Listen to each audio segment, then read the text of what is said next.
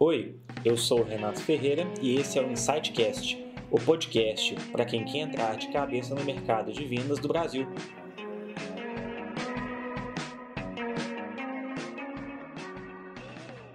Fala pessoal, tudo bem? Estamos aqui no 18º episódio do Insightcast. Meu nome é Renato Ferreira, sou um dos fundadores da Insight Sales e hoje seu host. Agradeço por nos acompanhar e não esqueça de nos seguir no Spotify, SoundCloud e outras redes. Hoje, pessoal, o bate-papo vai ser com um grande parceiro nosso, o Carlos Brandão, ele é fundador da BSC Inteligência. Carlos, seja bem-vindo. Fala aí, Renatão, como você está? Aqui, como eu sempre digo para você, sempre bem. Bacana, estamos bem aqui também, né? Curtindo um climinha mineiro aqui em Belo Horizonte, mas está tudo certo ainda bem que o clima deve estar tá bom, né? Porque BH é uma cidade fantástica, né? Ainda mais que eu tenho parentes aí, minha irmã mora aí. Então, estamos em casa. É, eu sempre falo que se BH fosse plano, né? Ia ser melhor ainda, né? Porque subir morro ninguém aguenta não, mas, é. mas faz parte, né? Com certeza, com certeza. Mas é uma grande cidade, não tem nem, nem, nem, não tem nem o que dizer. Com certeza. E assim, pessoal, o nosso tópico hoje com o Carlos vai ser falar um pouquinho sobre é, desafios na gestão de equipes de vendas. O Carlos é um profissional que tem bastante experiência de mercado, né? Acho que ele já viu operações aí em toda a América Latina, tanto operações de vendas internas, né, do Sales, quanto vendas externas, Field Sales. Então, acho que ele vai conseguir trazer bastante informação legal para a gente poder compartilhar aqui e continuar esse caminho de evolução. E só que assim, Carlos, antes de começar a fazer as perguntas mais sobre o processo, né? Conta mais um pouquinho assim de quem que é o Carlos, conta um pouquinho da sua trajetória para poder compartilhar com o pessoal. Tá, vamos lá. Bom, primeiro paulistano da daqui mesmo de São Paulo. Estou para fazer, eu estou na fase do 4.1, uma trajetória aí com a minha empresa de 11 anos, mas eu vim da área de propaganda, é, advindo do, da, da experiência do meu pai, que foi um dos grandes mestres aí da propaganda na década de 80 e 70, é, Celso Brandão, e depois eu fui criar, fui passar por uma trajetória em marketing de shopping. E depois de shopping eu comecei minha carreira na área comercial, que foi em jornal, vender anúncio. Para quem não sabe, eu fui aqueles caras de vender anúncio de jornal, vender gráfica, folhetinho, até chegar num posto de gestão de vendas e de distribuição desse jornal que fica aqui na região da ABC. E depois disso foi onde nasceu a BC Inteligência, basicamente focado em inteligência de negócios para a área de trade marketing inicialmente. E agora a gente está trazendo grandes soluções aí focadas das áreas comerciais no sentido de melhoria na performance da equipe, principalmente de campo. E para não e, e para não deixar que provavelmente todo mundo alguém quer saber, eu sou um torcedor do Corinthians nato. Então, já vou ganhar comunidade pela, pela família corintiana aqui. Não, com certeza, com certeza. E é, é, é interessante, assim, falando um pouco da sua experiência, Carlos, você realmente viveu contextos bem distintos, né? Desde aquela venda mais analógica, né? Lá do, lá do comecinho mesmo, porta a porta, olho no olho, até um contexto de fazer mais reuniões é, remotas, né? É, lidar com outro perfil de comprador, né? Um comprador que, vamos colocar assim, um pouco mais ansioso, né? Do que era antigamente. Então, tenho certeza que eu acho que isso vai trazer muito, muito conhecimento aí pro pessoal. Vou, vou, trazer um case assim, muito, muito interessante. Né? Quando eu trabalhava com meu pai ali na agência, chamava BSS Comunicações. Eu já com 14 anos já fazia novos negócios para a agência dele. E muitos que estão aí na, na que são da de 2000 para cá, né, galerinha de 21 anos ou um pouquinho mais, é, hoje a gente se fala de e-mail marketing né, ou automação, CRM. Os processos não existiam dessa maneira. Era o telefone, e para quem não sabe, existia uma ferramenta muito interessante, que era o fax marketing, antes até do computador. Isso estamos falando na década de 90, 91, 92. Você escrevia uma cartinha e mandava as coisas por fax para o gestor de comercial, de trade, de marketing. você fazia fax marketing. Basicamente era, era algum dos processos para você iniciar a agenda de reunião. E os processos eram muito longos. Era como você falou, bater na porta, falar com a pessoa, criar necessidade, achar oportunidade para você poder vender, principalmente como propaganda, que você vende algo que não é tangível. A gente não estava nem na década de, de, de ter e-mail, né? Então, imagina a experiência do, dessas empresas, né? Bem distinto, né? Você pensar que... Eu acho que pouca gente hoje deve lembrar mesmo assim, como que o fax funcionava, né? Acho que eu mesmo não, não peguei nada desse desse momento aí na história, mas basicamente, se a gente for pensar em marketing digital, né, vendas foi uma transição de ações que já eram executadas no analógico, né, para um digital que gerava mais escala, você, conseguia, você consegue atingir né, mais leads, mais possíveis clientes, então bem, bem interessante isso. E, Carlos, eu vou fazer um link com o que você falou aqui. Você já atuou tanto no inside né, quanto no field, igual você acabou de colocar, e me conta um pouquinho como que foram as suas experiências com gestão de equipes né, em ambos os contextos. Primeiro momento, eu já falo de bate-pronto, tive experiências positivas e negativas, né? As experiências negativas são quando você não tem uma gestão via CRM. Ponto. A resposta é bem clara e objetiva. Quando você não tem o teu funil de vendas lá definido, seja ele para o time de field ou seja ele para time de inside, quando você não tem uma eficiência com uma ferramenta de CRM que possa te propor o teu funil, então não vai ter resultado. Ah, e usava-se o que? Famosa planilha do Excel, o Excel, a tabelinha, né? Onde todo mundo acha que é perfeito para os seus controles de vendas. Cara, ele é perfeito até um certo momento quando você tem você e você no controle. Quando você tem você e mais uns 15, 20 pessoas juntas, você não consegue fazer um trabalho de funil tão eficiente quanto uma solução de CRM. E ainda mais trazer os KPIs necessários falando isso numa equipe de field. E aí um segundo ponto, né, que dessa história toda, que foi onde nasceu também a nossa, a nossa empresa, que foi focada para gerar, trazer o gerenciamento dessa equipe no campo, para realmente se eles estão fazendo a cobertura efetiva de visitas em campo, né? Saber, cara, você tem 20 visitas, dessas 20 visitas estão sendo eficientes, o que, que foi tratado com esse cliente, né, independente do CRM, é saber trazer também informações de mercado ou de competidor para que você possa ter melhor tomar decisão. Então, nesse percurso aí de, do negativo para o positivo, posso dizer que eu remei um pouquinho até chegar na solução ideal que foi o CRM.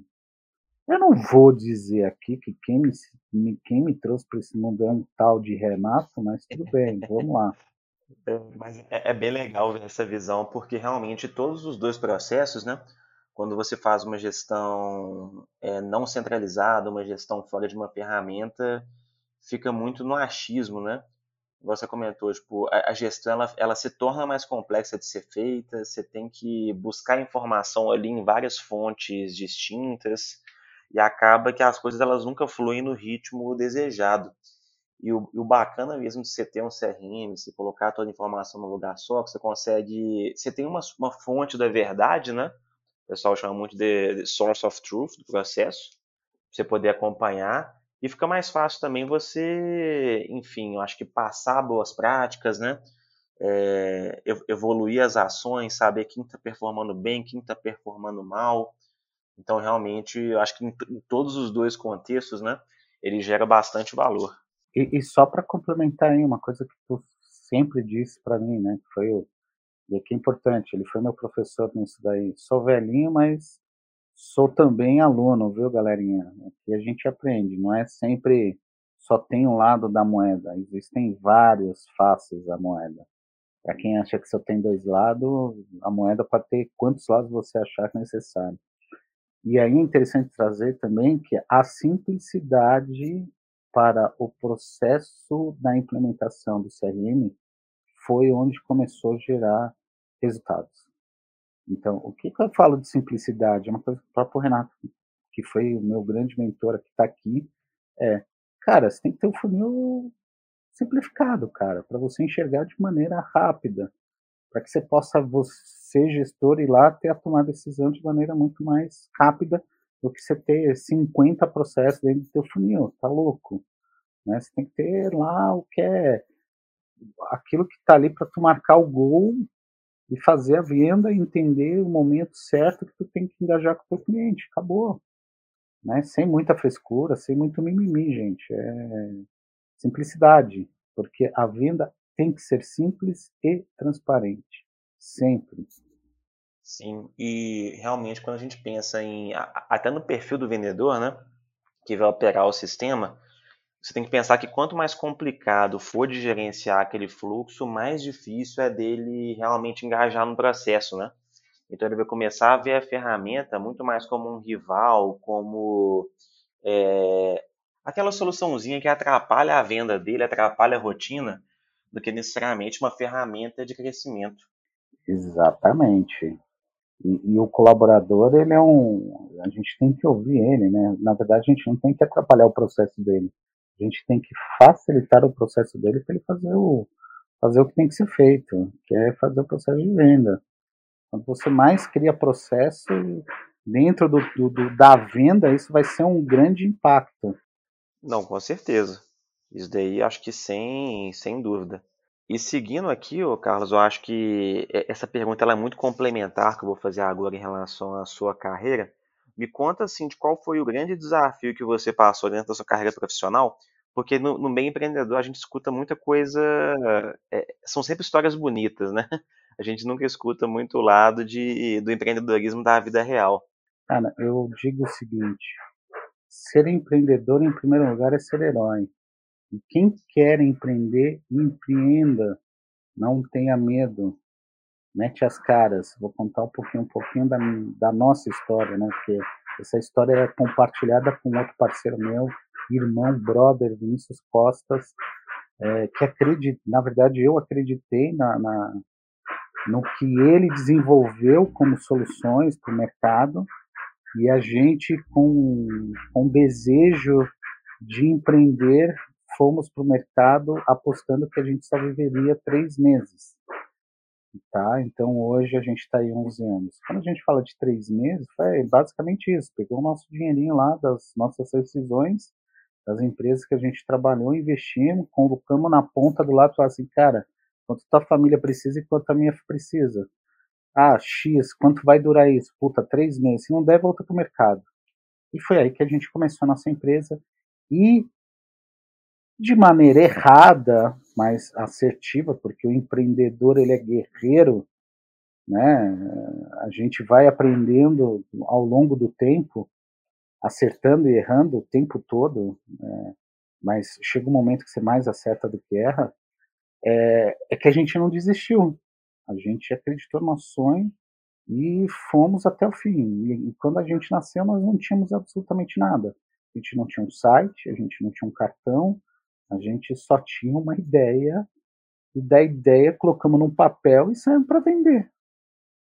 Com, no modo antigo, só que o antigo um pouco melhorado, né? Enviando e-mail para as pessoas certas, falando com as pessoas e tentando implementar. E foi aí que nasceu o nosso primeiro produto, onde a gente é, construiu ele sem ganhar nada. Nosso primeiro protótipo a gente pôs num projeto de seda da Unilever, na agência Bullet.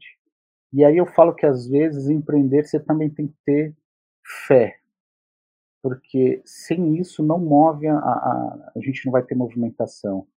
Então você tem que acreditar, né? E foi nesse momento de acreditar eu apresentando uma, fazendo uma apresentação para um, um, grande C-level, né, de uma grande agência do Brasil chamada Bullet, e o, que é o FEOF, Fernando Figueiredo, e eu lá falando, falando, falando, não tinha apresentação, não tinha nada. Se ele ouvir esse podcast, ele vai até lembrar.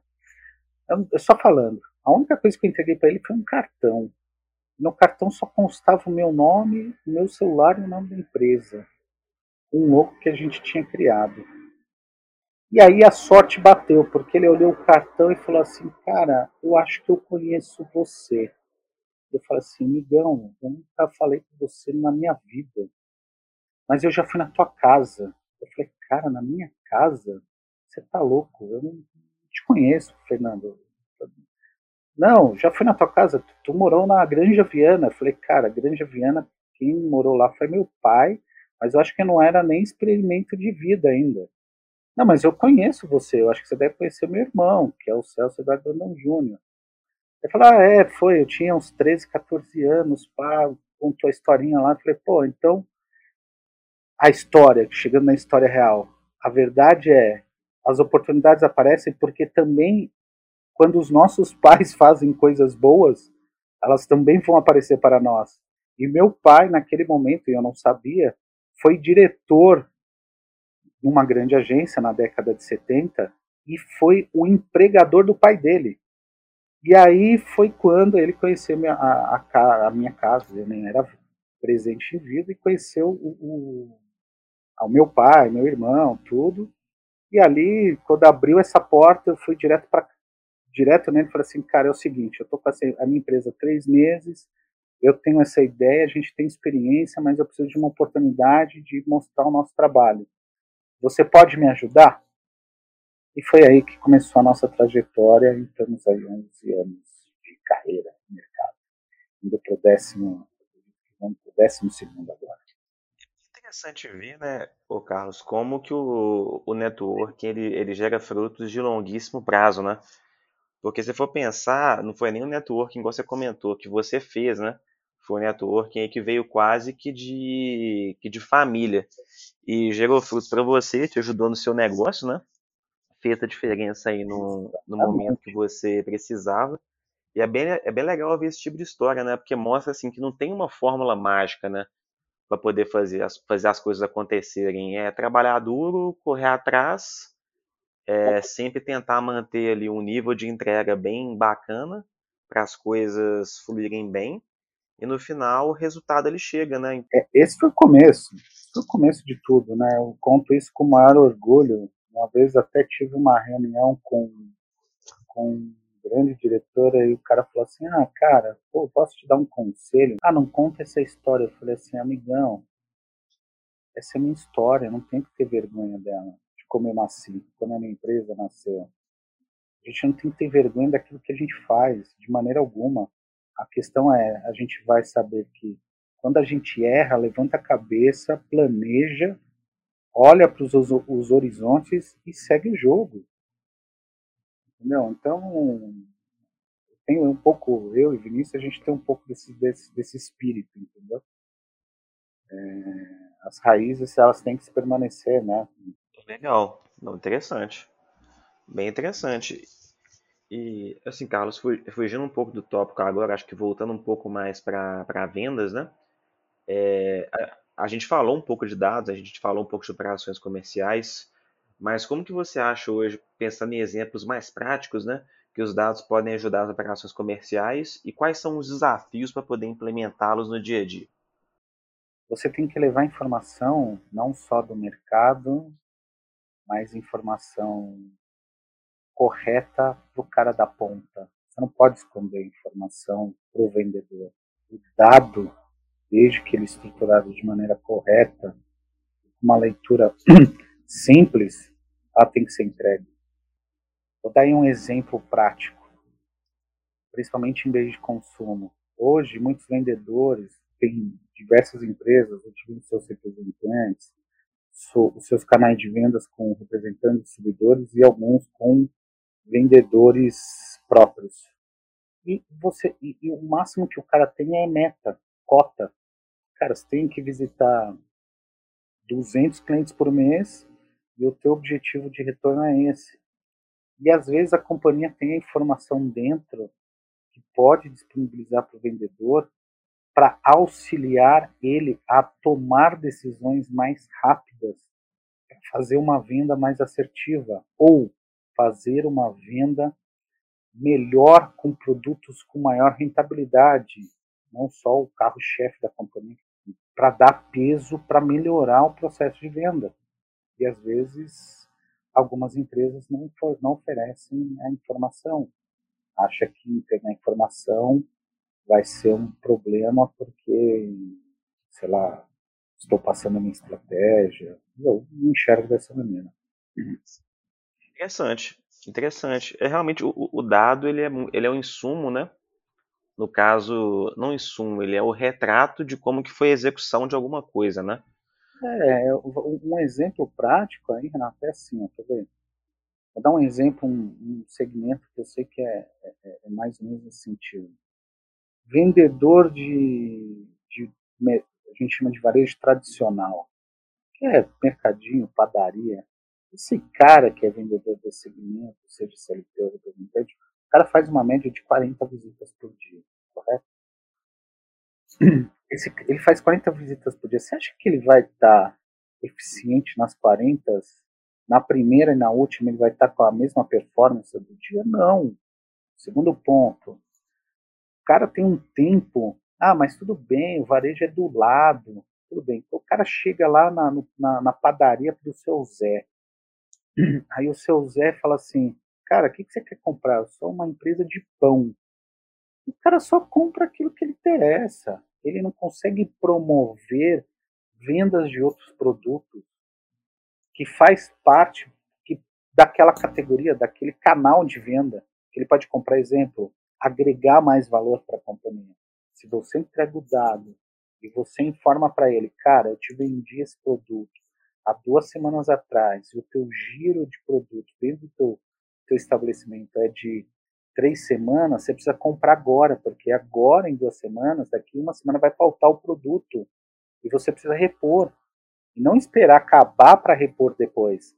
Você vai ter um hiato de o tanto o ponto de venda vai deixar de vender e ganhar dinheiro, e quanto você também vai deixar um período ali sem o teu produto na gôndola. E aí não consegue levar inteligência. Poucos conseguem fazer isso. Então, levar inteligência para o time de vendas, principalmente para esses que são de bens de consumo, de visitas massivas, é importante até para aqueles que não são, tipo tecnologia. Né? O que, que meu competidor está fazendo? Qual é o diferencial de mercado que eu tenho? Quais são meus pontos fortes? Quais são meus pontos fracos? É, o que, que eu posso melhorar no processo de uma empresa A ou B? Em que momento? Né? E se você tem essas informações, o vendedor vai saber destrinchar ali e fazer o processo de venda. É isso. Com certeza. Com certeza. Você tendo esse insumo, você passa a ser mais, mais estratégico, né? E menos, menos reativo, né? Que é uma coisa que a gente vê muito em operação comercial. Interessante, bem interessante sua visão, Carlos. E saindo um pouco do tópico agora de, de vendas, acho que voltando um pouco mais assim em relação à, sua carreira, né, o, tudo que você viveu, compartilhe conosco assim o que, que você considera o seu maior erro assim como profissional, como dono de negócio, né, como gestor. Decisões, óbvio, elas são suas, mas às vezes vale a pena você ouvir um pouco o teu time, você ouvir o teu cliente, fui empreendedor, somos empreendedores até hoje e muitas coisas que a gente aprendeu, aprendeu no dia a dia. Né? Não tive mentorado, não tive é, o ensinamento super power, foi o ensinamento do jogo ali, do jogo da venda, do jogo do negócio, né? E às vezes esse foi, eu, eu enxergo que foi a minha teimosia em algumas coisas foi um dos meus maiores erros e graças a graças à minha percepção, a gente vai ficando velho, vai se tornando mais maduro, né, para tomar pra algumas tomadas de decisões,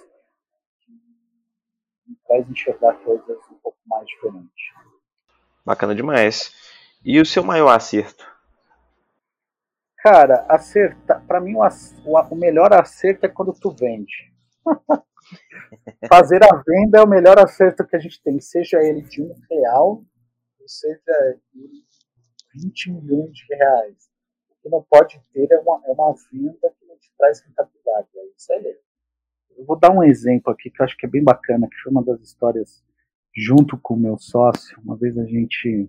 Esse foi um grande acerto, um aprendizado. Vou colocar até como um grande aprendizado. Às vezes você vender o preço mais barato não é o ideal. às vezes, tem valores agregados que estão dentro da tua proposta. Esse é um exemplo. A gente foi participar de uma concorrência e foi solicitado para a gente para desenvolver um software. E esse software deveria ser feito em 45 dias. Para o mercado que a gente já atuava e já tem know-how. E aí a gente enviou a proposta para o cliente e o cliente nos chama para uma reunião. E aí o cara de, de TI vira para gente junto com o financeiro e fala assim, e não foi nem para mim, olha, olha que não foi nem eu, e às vezes não é sempre o vendedor que faz o processo de venda, o técnico também faz, tá? E aí eu tava com o Vinícius, meu sócio, e aí o, o, o cara do virou e falou assim, por que, que eu tenho que fechar essa proposta com vocês, sendo que ela é a mais cara de todas? Aí o, o porque aqui a gente tem uma proposta, vou dar um exemplo, nem lembro os valores, mas assim, eu tenho uma que custa 10, outra que custa 20 e outra que custa 50, que seria a nossa, tipo, era três vezes mais caro. Aí o Vinícius falou assim, Migão, seguinte, o teu projeto tem 45 dias, é, eu venho do, desse setor, e sabe por que, que ele é caro? Porque tem, tem o meu expertise envolvido nisso. Simples assim estou transferindo experiência. Por isso que ele é caro. E um outro detalhe, eu conheço de ponta a ponta o que vocês estão pedindo, porque eu vivenciei isso durante 15 anos, quando eu estava sentado do lado de vocês. Então você não vai precisar de um programador, um desenvolvedor para passar a regra de negócio. Porque eu tenho certeza que se você investir com um valor de 10 ou de 20, você ainda vai ter que deslocar algum colaborador para fazer o projeto junto tenho certeza que se botar na ponta do lado vai ser mais caro que a nossa proposta. Mas vocês que decidem. Os caras pensaram tipo uns 10 minutinhos. E aí o gerente financeiro virou assim e falou para nós. Mas vocês aceitam um, um, podemos, podemos ter um descontinho? e fechamos a proposta. a mais cara venceu. Nem sempre a mais barata vence, a mais cara venceu. É, e isso é bacana de ter em mente porque uma frase que a gente fala muito é que é, profissionalismo, experiência sai caro e amadorismo sai mais caro ainda, né? Então você tem uma coisa ali que você pode fazer em dois meses, um mês, né? Você contrata um profissional de um perfil mais, mais júnior ou uma proposta mais barata, né? Para poder encaixar naquele momento e acaba que no final das contas você vai ter uma entrega muito pior, as coisas não vão acontecer, né? É, não vão fluir no ritmo, no ritmo ideal, então realmente se, se apostou alto né, nesse argumento, mas faz. Não, não, não foi, não, não foi, não, é importante que esse argumento não foi meu, foi do Vinícius, meu sócio, que é o cara técnico, por isso que eu falo, dependendo do tipo de reunião, com quem você está no meio do jogo, é importante você também ter as pessoas certas do seu lado. Então eu, eu dou os créditos ao Vinícius, que foi, a resposta foi dele, não foi minha. eu não, nem tinha pensado nisso, porque eu não vinha, era bem no começo da nossa empresa, a gente, eu não tinha experiência que eu tenho hoje. E ele tinha já de 15 anos, então ele apostou realmente ali na resposta e fomos super assertivos. Eu falo que isso foi um dos maiores aprendizados que eu tive e carrego isso até hoje. Com certeza.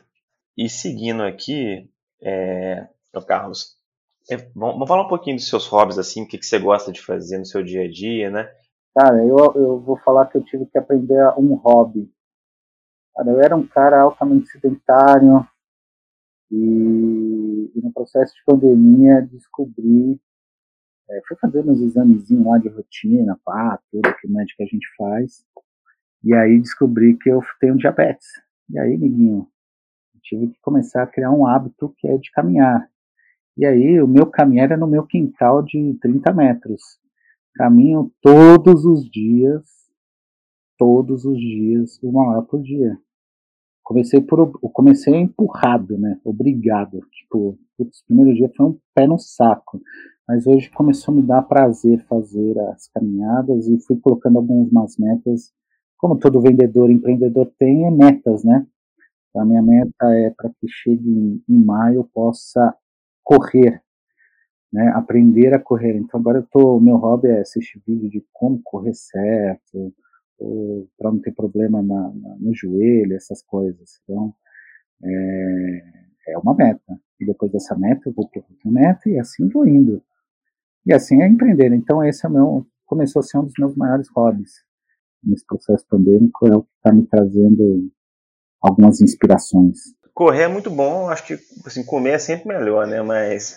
Pô, nem me fala. Eu, é, eu, tive que, eu tive que cortar algumas coisas, agora é tudo assim arroz integral, macarrãozinho integral, nada com açúcar.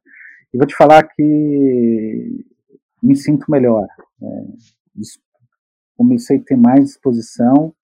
E aí eu vou trazer um. Tem muitos que o amam e muitos que os odeiam. Mas eu posso dizer que eu, eu tenho um carinho assim muito grande para um cara que fala assim, é, que chama Ricardo Jordão, né? Ele é um dos papas aí que fica falando de vendas e às vezes eu escuto algumas coisas, tem umas coisas, umas coisas bem bacanas.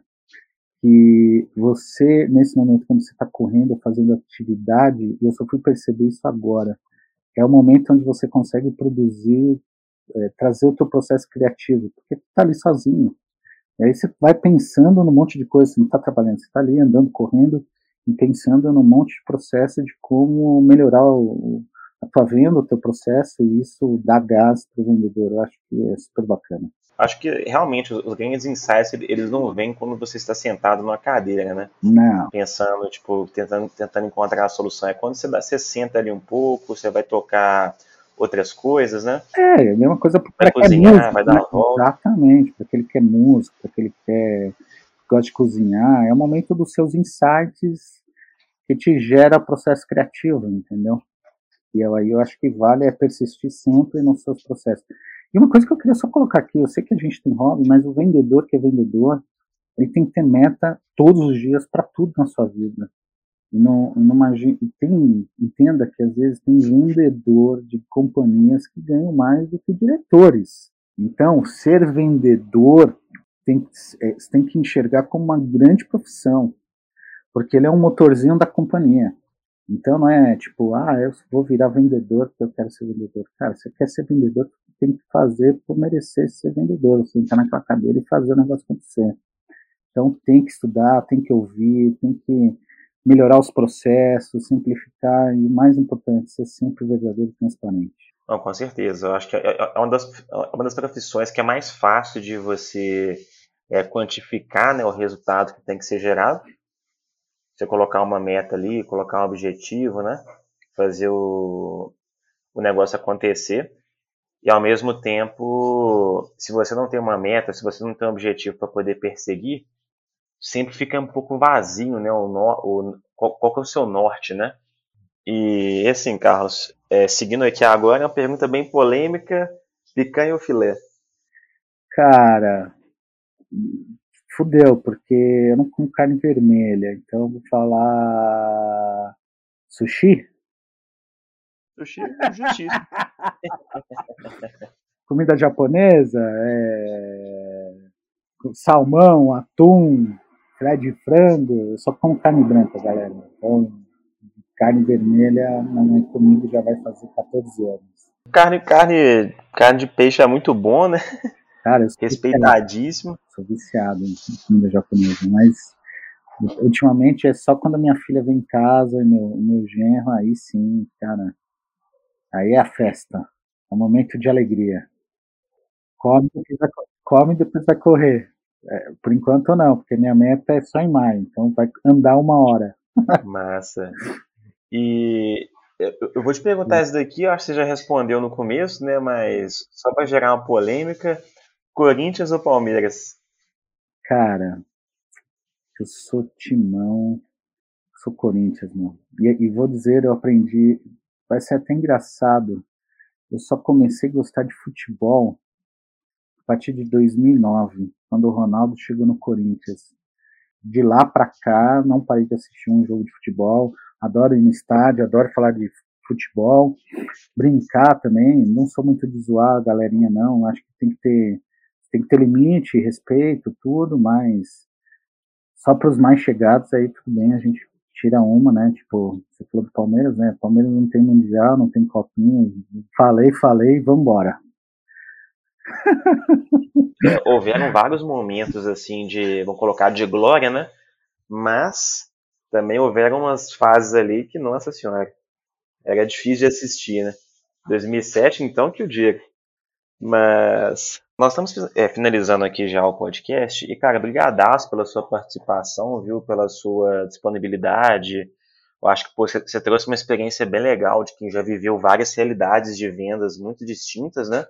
Você pegou lá do analógico para a parte digital, pegou toda a evolução, um processo mais de venda, venda de campo, né? até um processo mais interno, pô, viveu desde o fax até a pandemia, né? Então acho que poucas pessoas vão conseguir ter essa bagagem de conhecimento, experiência que nem você trouxe aqui. E queria deixar aberto aqui no final para você poder, enfim, é, fazer o seu jabá mesmo, falar um pouquinho sobre tipo, a, B, a BSC, seus projetos, compartilhar suas redes, pode ficar à vontade. Cara, aqui a gente é. Pode ser BEC Inteligência, pode ser BEC Inteligência. A gente foi um, fomos criativos no nosso nome, né? E por que que é Beck? Cara, é aquela historinha, né? A gente começou do nada, e aí olhando assim para o escritório de advogado, ah, eu vou ter o um nome igual de advogado. Mentira, viu, gente? Não. A gente colocou como Brandão e Costa e ficou Beck e, estamos aí até hoje. É, a gente nasceu basicamente para atender no começo da nossa carreira aí o, um setor chamado Trade Market, com um dos nossos aplicativos chamado Promo Market Report. Agora a gente está num processo interessante aí que é de interna internacionalização dos nossos negócios, já vai fazer dois anos, e agora a gente está intensificando isso, onde a gente tem o nosso escritório na Espanha, que é tocado pelo meu sócio Vinícius, a gente tem o Hector Caixotes, que é o nosso manager na Colômbia e Centro-América, onde a gente tem já alguns clientes, tanto na Colômbia quanto na Espanha, na Europa. Vocês estão ouvindo, principalmente agora, pense que existem oportunidades lá fora, acredite, vá, seja ele para qualquer tipo de produto ou serviço. É, o Brasil é uma potência e a gente tem que nos valorizar, independente do local, sempre com a mesma com a mesma máxima que de simplicidade e transparência.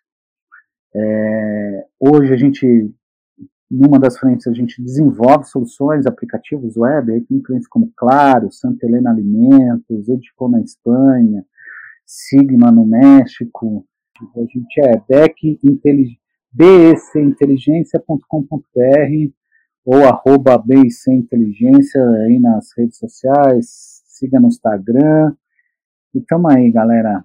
E só para finalizar, o Renatão aí, cara, só tenho que dizer o seguinte dele. A gente se conheceu, basicamente vai fazer uns quatro anos, uns cinco, sei lá. Ele não estava na Insight, estava querendo me vender serviço, né? É normal, faz parte dele, a experiência do cara.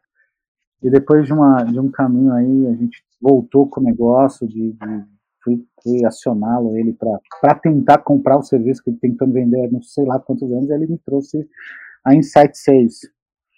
E, e para quem está ouvindo, cara, esse aí é um dos mestres de funil. Cara, segue o que esse cara fala que você vai ter sucesso. É, grande companheiro aí, se tornou um amigo. Não vou falar o time de coração dele, se ele já falou, não importa, mas eu não vou falar, mas eu sei. Enfim, Vamos que vamos.